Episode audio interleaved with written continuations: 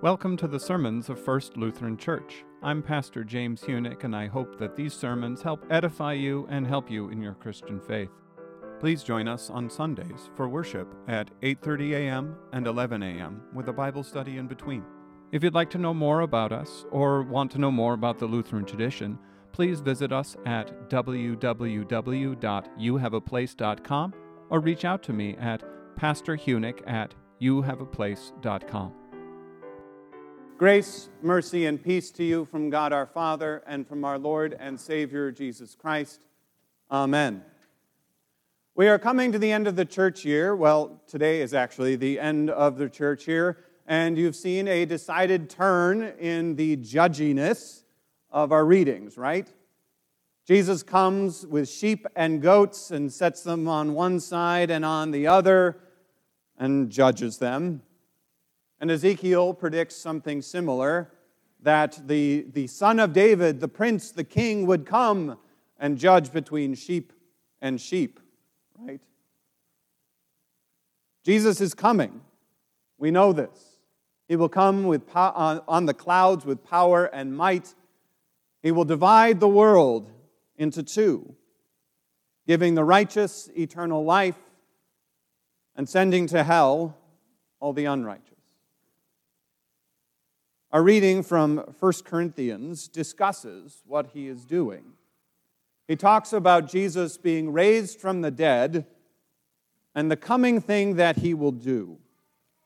Let's take a look. It, ta- it says, For he must reign until he has put all his enemies under his feet.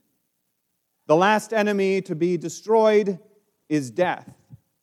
And again, then comes the end when he delivers the kingdom to God the Father after destroying every rule and every authority and power. We know that Jesus is now reigning over all of creation, up on his throne in heaven. And he is reigning now until he has put all things under his feet. What that means is on the last day, when Jesus returns, finally, he will destroy every enemy that seeks to harm us, every rule, every authority, and every power. When he comes, he will destroy even death forever. Finally, we will be freed. In talking about this, Martin Luther likes to expand on the authorities and powers that are, are part of this creation. He uses something, he says, it's sin, death, and the power of the devil is what we have been redeemed from. He does this in his explanation to the second article of the Apostles' Creed when he says that our Savior has redeemed us from all sins, from death, and the power of the devil, not with gold or silver, but with his holy, precious blood and his innocent suffering and death that I may be his own and live under him in his kingdom and serve him in everlasting righteousness, innocence, and blessedness. And so on the last day, that is what he will destroy sin, death, and the power of the devil. So I'd like to focus on these authorities and powers that are at work in the world and examine what it means for them to be gone. Because we are so used to them. They're such an ever present part of the oppression and difficulty of our lives that I think we don't even think about them being gone. They're just always around us. We accept them. But the great promise of Jesus is that the problems that are everyday, that you don't even think about anymore, will be gone on the last day. Even the good things that we have that address those problems will be gone because you don't need them anymore. So let's take a look at the devil, sin, death, and the devil. I'm going to take them a little bit out of order. Paul says the last enemy to be destroyed is death, so I'm going to move that to the end of the sermon. Sound good? Great. Let's start with the devil. When Luther talks about the devil in this context, he often points to the spiritual battle that is going on. I mean, the devil is at work in all sorts of things, but in the church, especially, he is there to try to convince us of two things things inside and things outside. In the outside, he's the one who is at work trying to undermine the truth of God. I'm going to start with a bit of a joke. St. Peter is uh, taking someone on a tour of heaven. He's walking through and he goes and he says, This is the, this is the Calvinist room. Here's the uh, Presbyterian room. And then he says, Okay, everybody, quiet down. And they sneak past a room with a closed door. And somebody in the crowd asks, What's going on in there? He says, That's the Missouri Synod room. They think they're the only ones here. Probably heard that joke before. Still funny every time, right? That's not the case. We don't think we're the only ones in eternal life. But it's funny because we know that there are lots of divisions between us all, right? There are divisions behind different theological traditions. There are fights out there. And it's actually really hard, isn't it? especially when your family is divided by these things.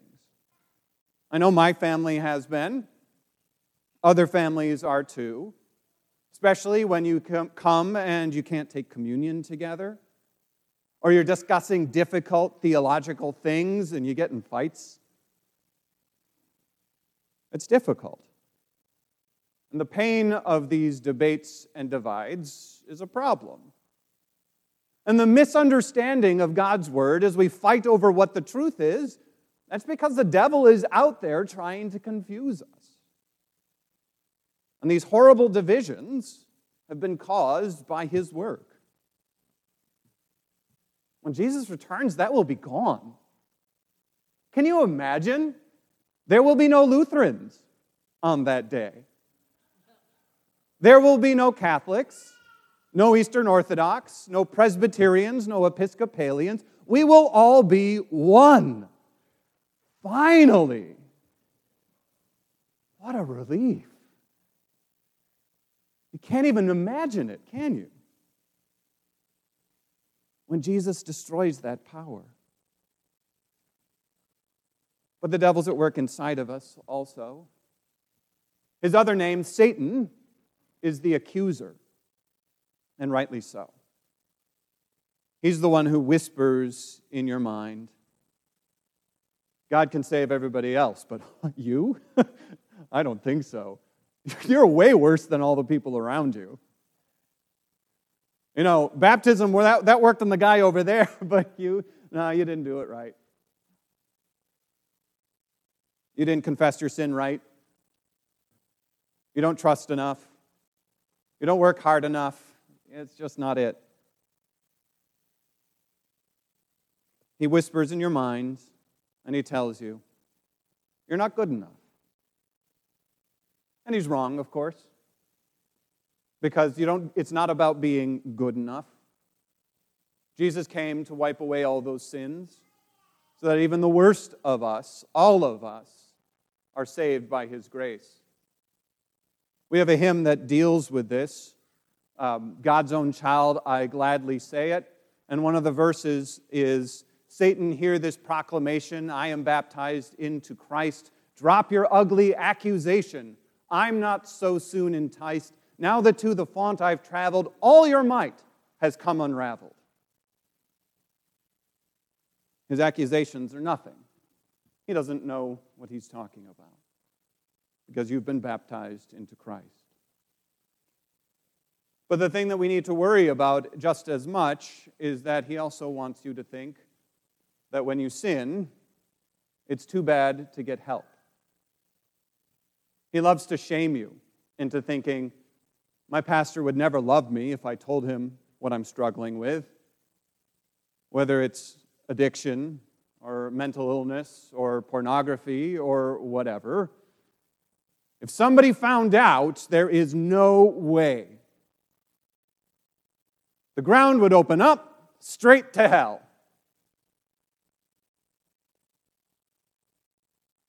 There's a way to deal with that, of course. to simply tell Satan he's wrong. Come and confess your sins, and you'll hear the exact same words no matter what it is I forgive your sins in the name of the Father, and of the Son, and of the Holy Spirit.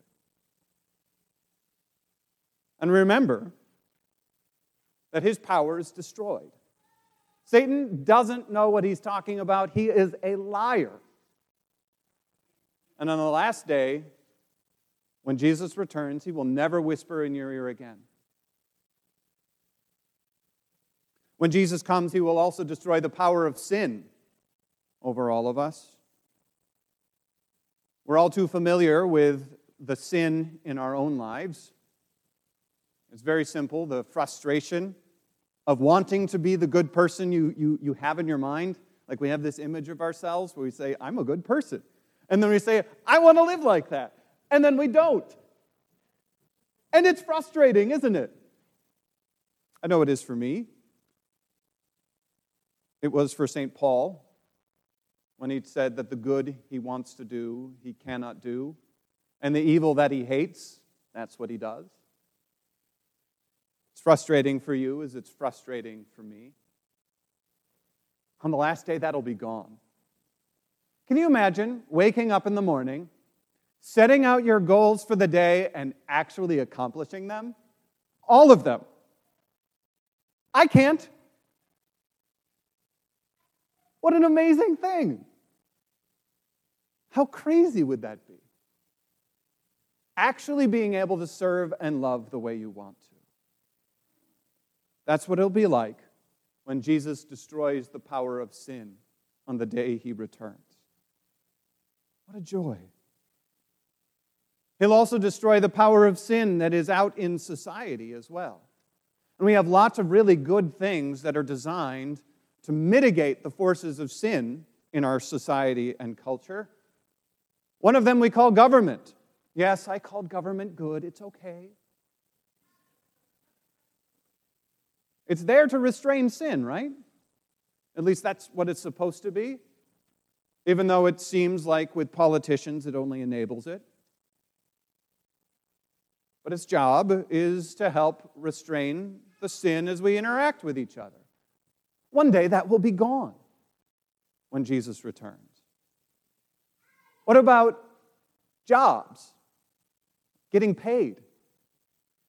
Why do we have that? We have a whole economic system that is designed to be accountable because if you don't have accountability in a system, sinners will stop working. On the last day, we will not need that anymore. You will not need to get paid to go to work. Crazy, right? Can you imagine that? You will wake up every day and think, I am going to love and serve my neighbor with no thought of reward. Can you even imagine?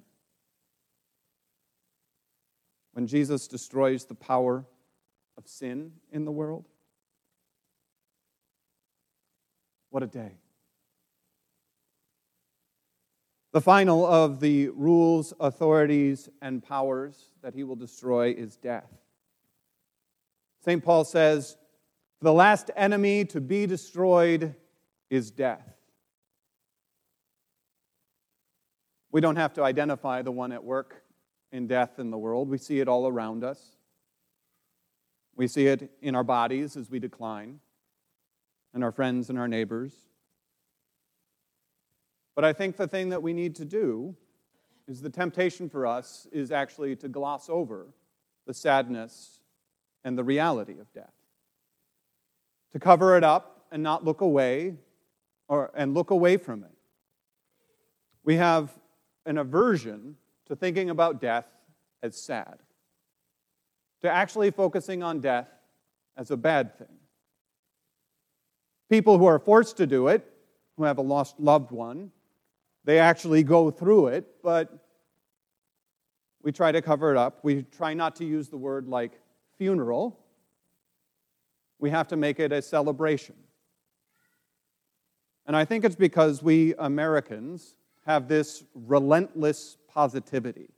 And I say relentless because it's actually oppressive.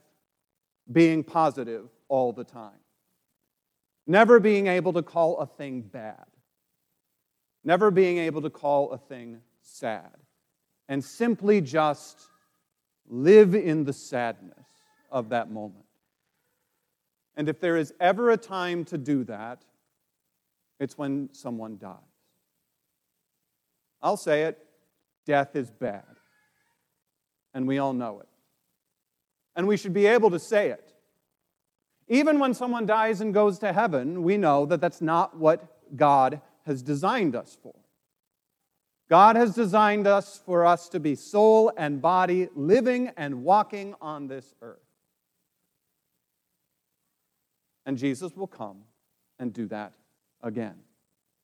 The most popular place on the planet will be a cemetery on the day Jesus returns. Because that's the day the people will get up, walk around, and hug each other as they're reunited with their loved ones.